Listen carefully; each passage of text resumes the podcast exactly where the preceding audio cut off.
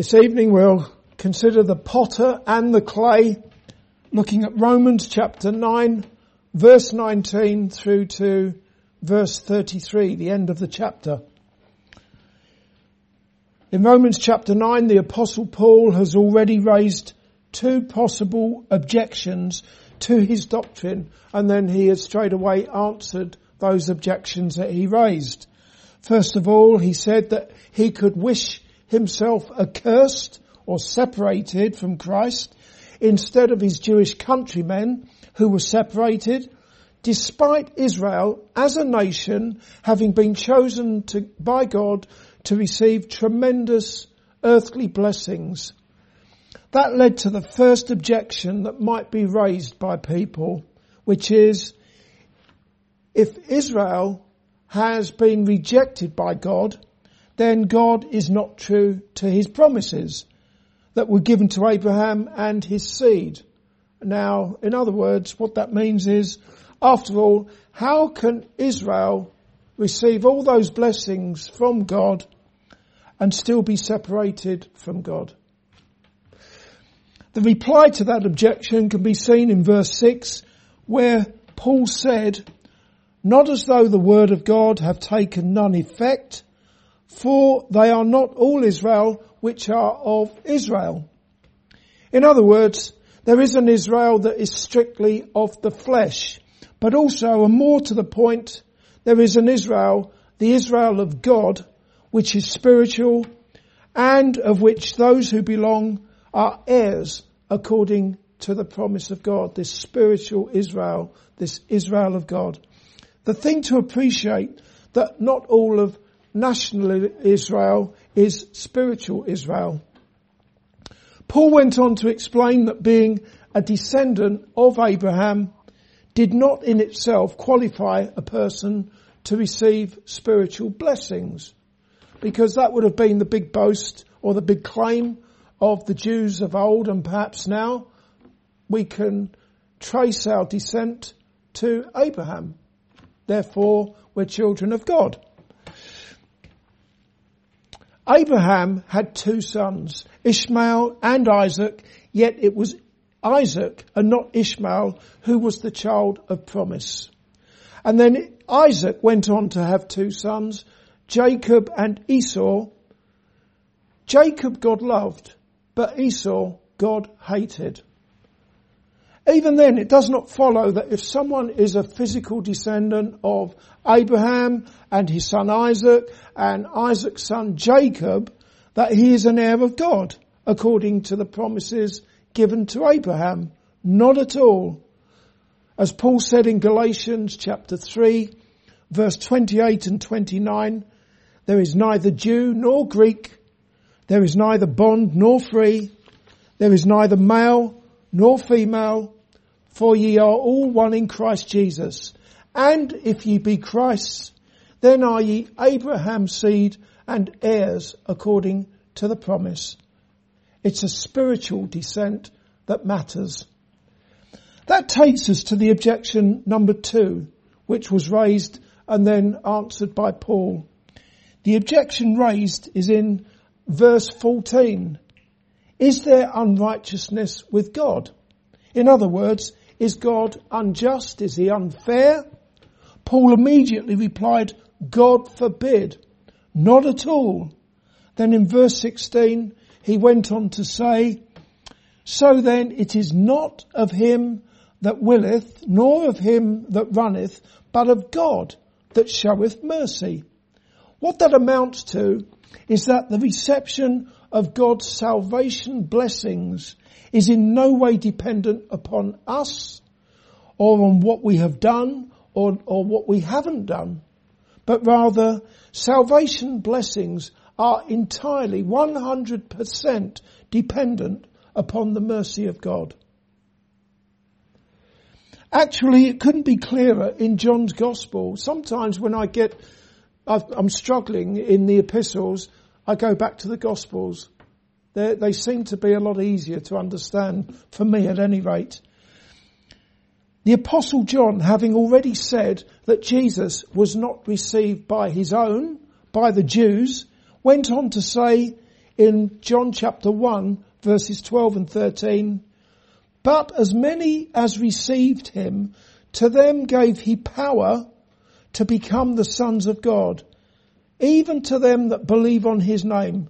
And then John explains who these people are who received Jesus and believe on his name, which were born not of blood, nor of the will of flesh, nor of the will of men, but of God, born of God. That's what counts, being born of God. Or being born again, born of the Spirit. Can you see that those who receive Jesus and every spiritual blessing in Him are born of God? That is, they are born again by the Holy Spirit having been chosen for salvation in eternity. That recap sets the scene for this evening's consideration which starts with yet another objection. Look at verse 19.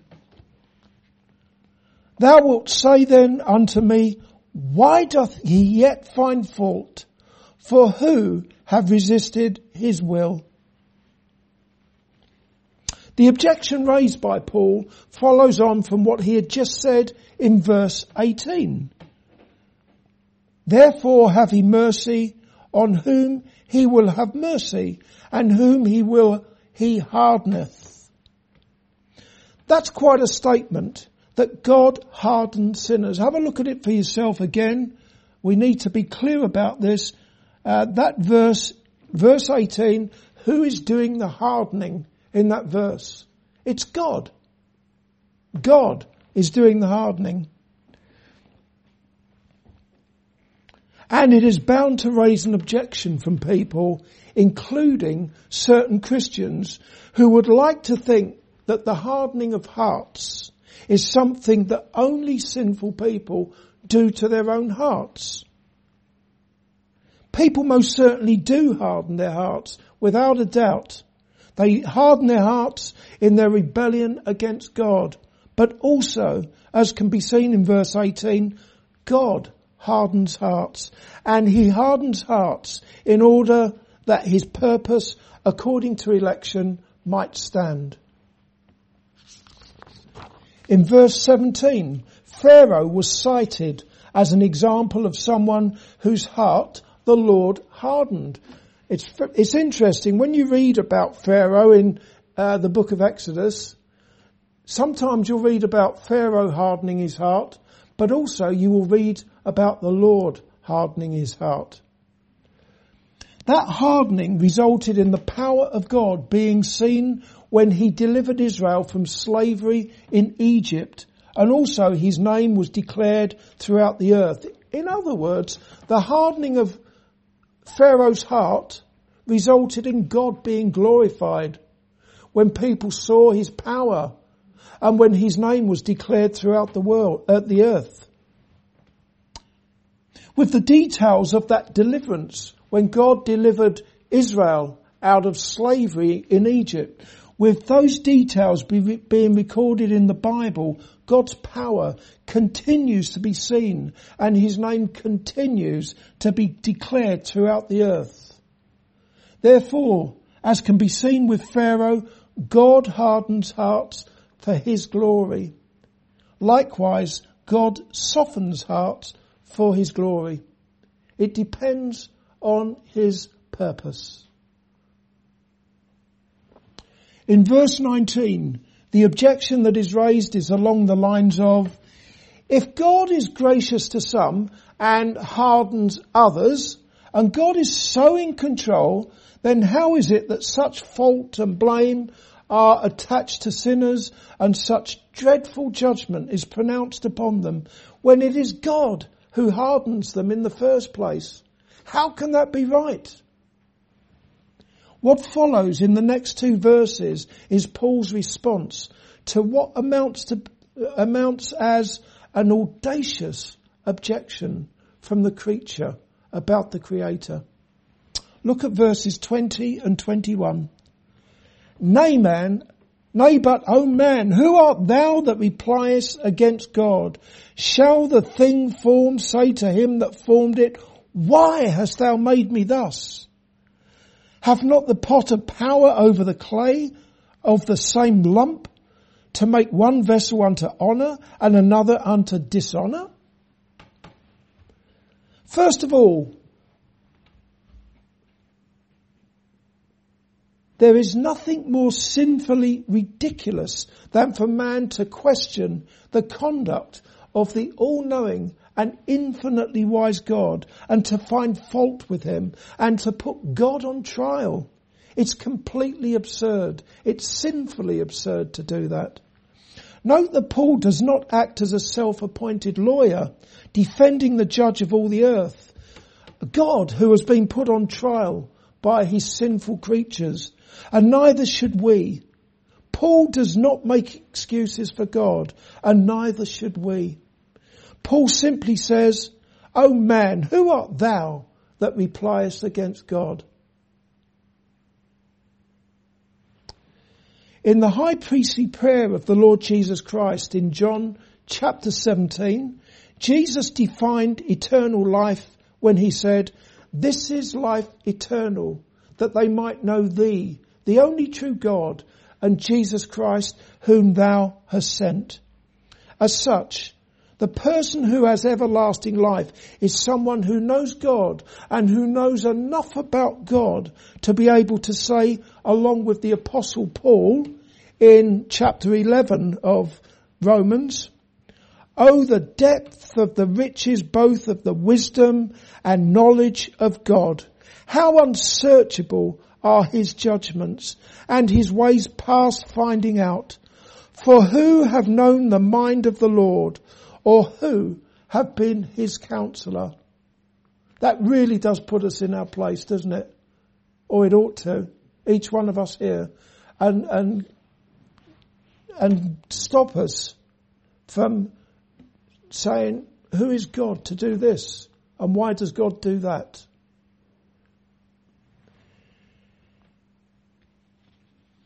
The person who knows God most certainly does not accuse God Rather, he works out his own salvation with fear and with trembling.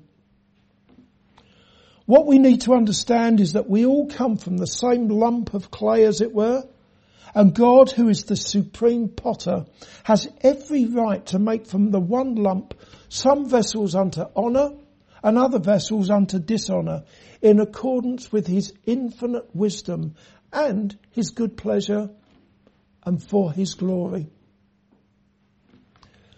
Coming to verse 22 and 23, Paul provides an answer to the question, why does God allow sin to continue in the world? Maybe you've asked that same question, or maybe people have asked you that question. Why does God allow sin to flourish in the world?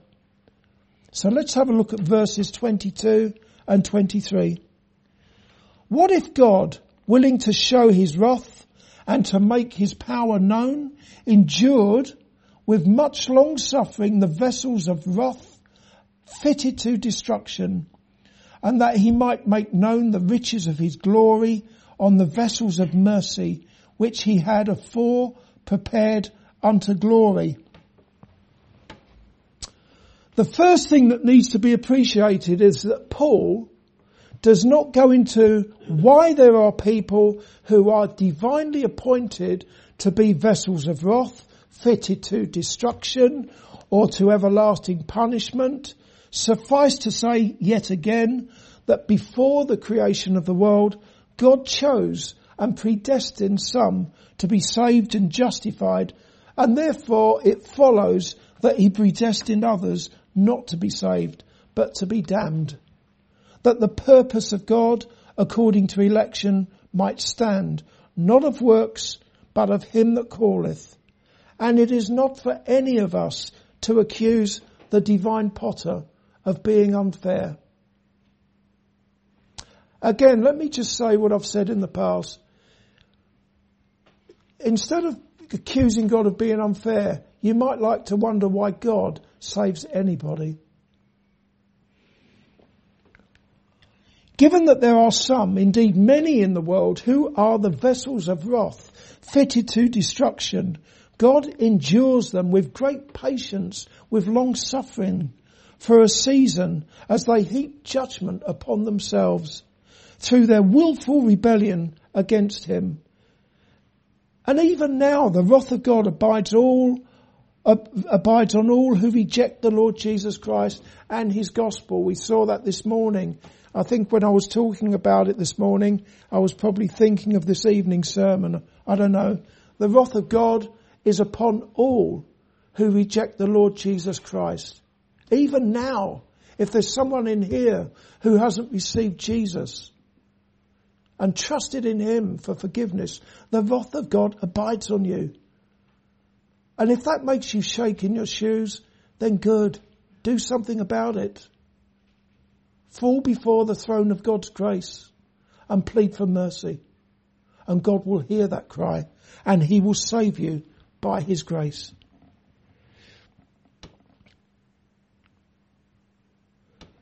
And when the Lord Jesus Christ comes again in judgment and the long suffering of God gives way to His wrath and His power, those two attributes, His wrath and His power, will be multiplied and they will be clearly seen when Jesus says to the vessels of wrath, depart from me, ye cursed, into everlasting fire, prepared for the devil and his angels, and God will be glorified.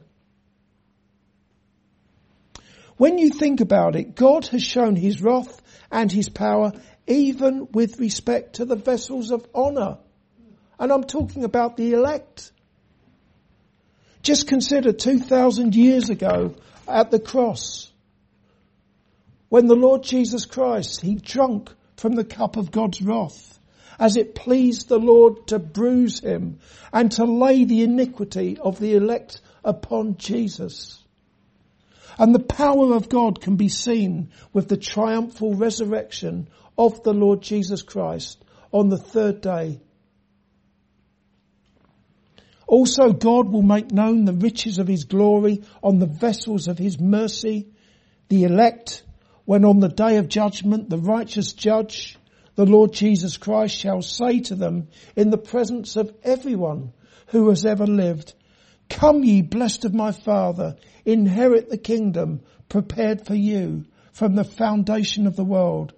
And the righteous shall go away into eternal life and God will be glorified.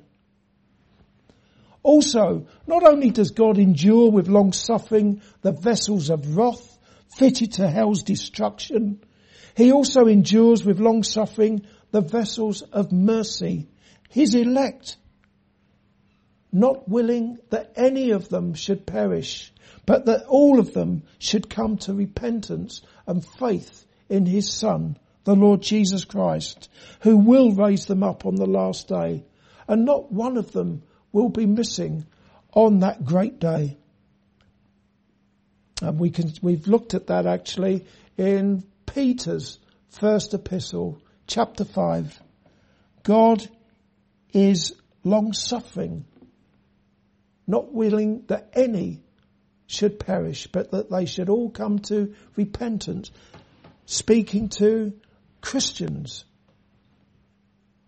And one day is a thousand years with the Lord, a thousand years is as one day. In other words, one day doesn't seem long to us, but a thousand years seems a long, long time to us. It's all the same thing with God. He is long suffering, not willing that any of his elect should perish. Look at verse 24 now. Even us whom he have called, not of the Jews only, but also of the Gentiles. Up until now, Paul has shown that the promises of God concerning salvation were not made to all of Israel, but rather to some in accordance with God's purpose, which he un- which will undoubtedly and inevitably provoke some to accuse God of unfairness.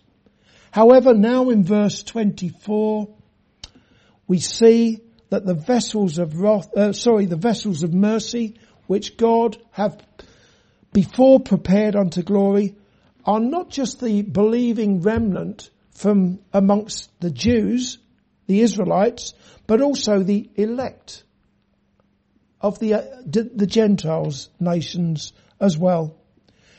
No Jew or Gentile is by sinful nature a vessel of mercy unless he or she has been chosen and effectually called by God according to his eternal purpose in election and for his glory. Have you noticed how it keeps coming back to the glory of God? That is all important. Also verse 24, let's have a look at it again. Even us, whom he have called not of the Jews only, but also of the Gentiles. That shows that when it comes to spiritual and eternal blessings, God does not choose nations. He chooses individuals which together make up one holy nation.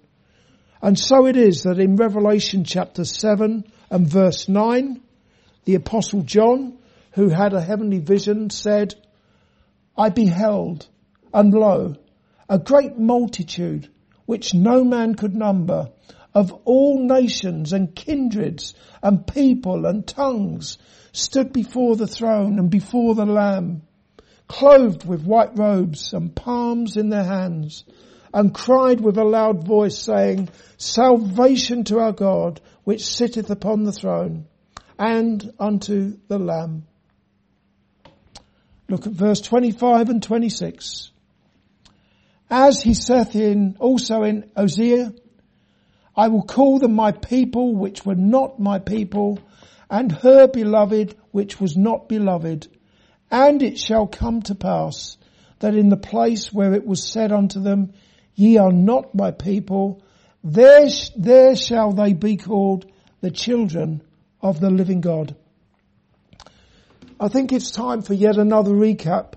First of all, in chapter 9, Paul spoke of the calling of the elect Jews, the remnant, and he gave various historical examples of God saving or rejecting people according to his will and for his glory. Then in verse 24, Paul introduced Gentiles who are called as well as the Jews. Now in verse 25 and 26, Paul shows that the calling of the Gentiles was not some kind of afterthought.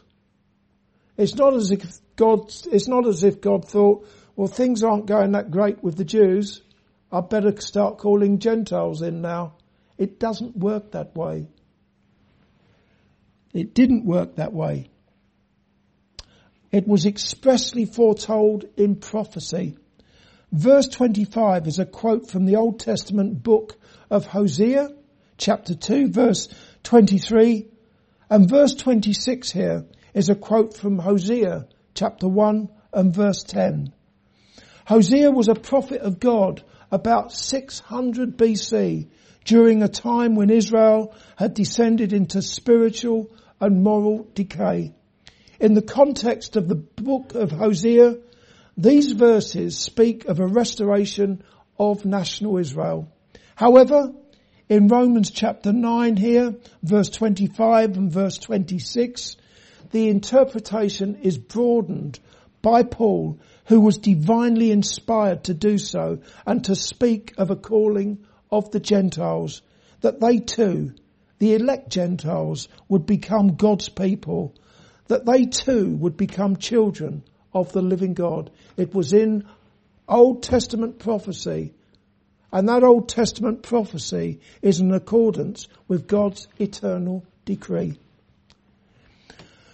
The love of God and His mercy are broad enough to embrace Jews and Gentiles and the apostles broadening of the meaning of these verses is perfectly in line with many other verses in the Old Testament, such as Isaiah chapter 49 and verse 6. Couldn't be clearer there, where the Lord says, and clearly the Lord is speaking to His Son, the Lord Jesus Christ, and He says, it is a light thing that thou shouldest be my servant to raise up the tribes of Jacob and to restore the preserved of Israel. I will also give thee for a light to the Gentiles that thou mayest be my salvation unto the end of the earth. Let's have a look at verses 27, 28.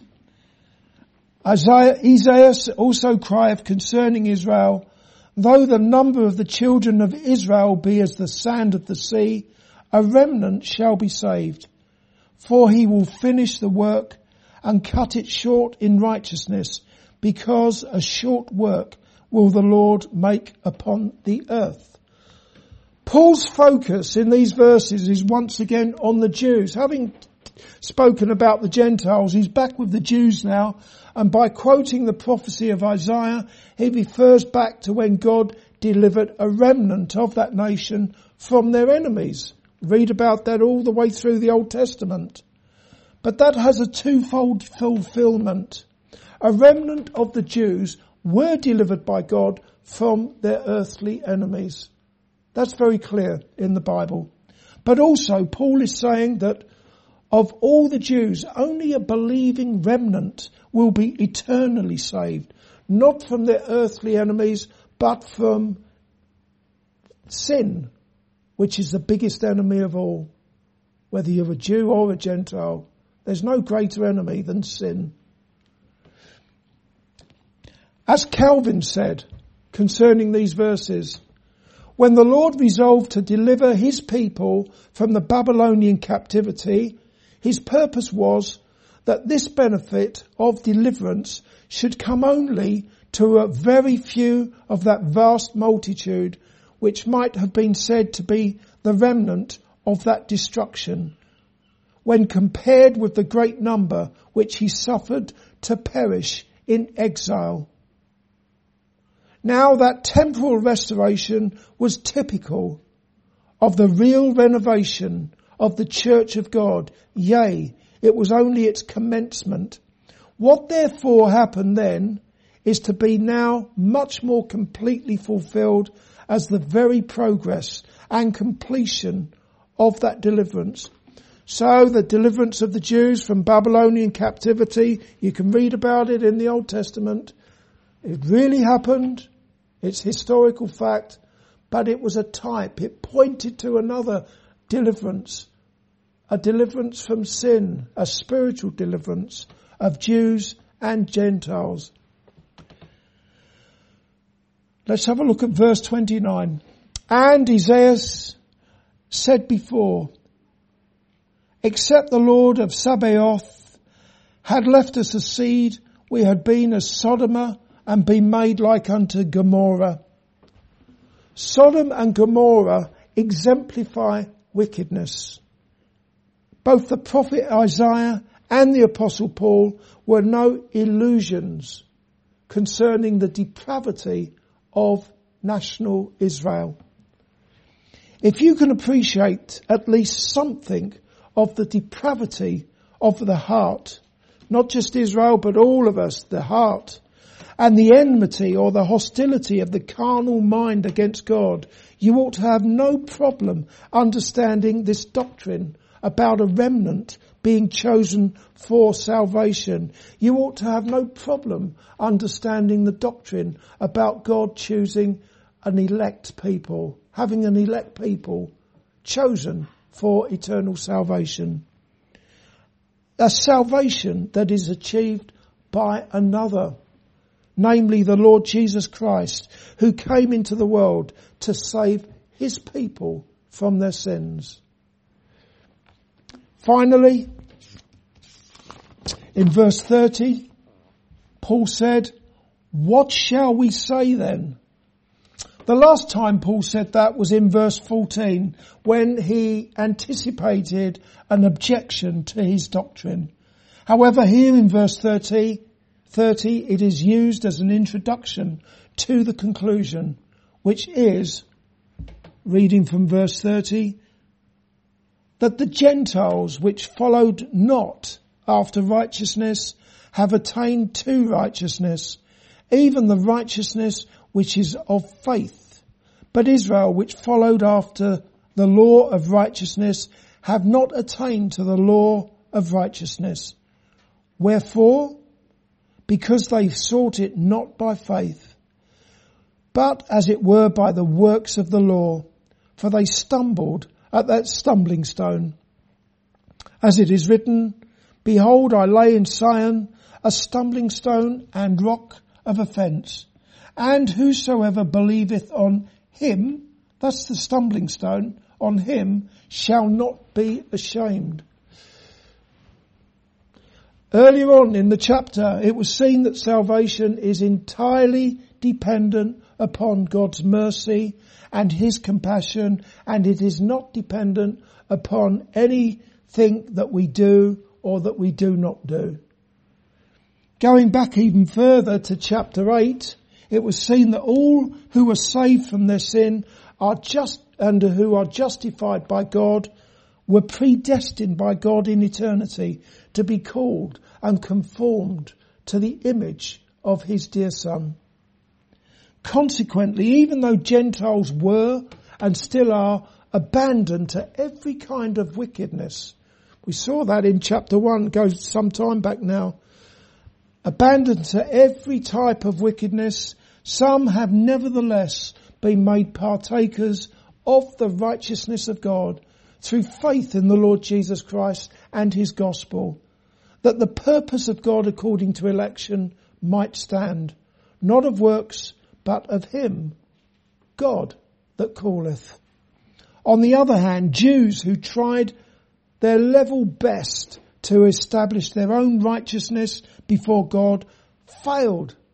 And they failed because they sought to justify themselves through obedience to the law instead of simply trusting in the Lord Jesus Christ as repentant sinners. As such, Israel stumbled at the stumbling stone whose name is Jesus. They rejected him and they crucified him. Praise God now and forevermore if you are trusting in Jesus as a repentant sinner because you are the recipient of God's mercy and his compassion. You are a vessel of honour. You are fitted unto everlasting life through faith in the Lord Jesus Christ and you will never be put to shame. And that's all because of the finished work of the Lord Jesus Christ. His sinless life, His sacrificial death, and His resurrection from the dead. Far from being a stumbling stone to you, Jesus is the God of your salvation. He is the foundation and chief cornerstone of the spiritual house that he has placed you in as a lively stone, along with all the believing Jews and Gentiles throughout all ages. And to God be the glory. Amen.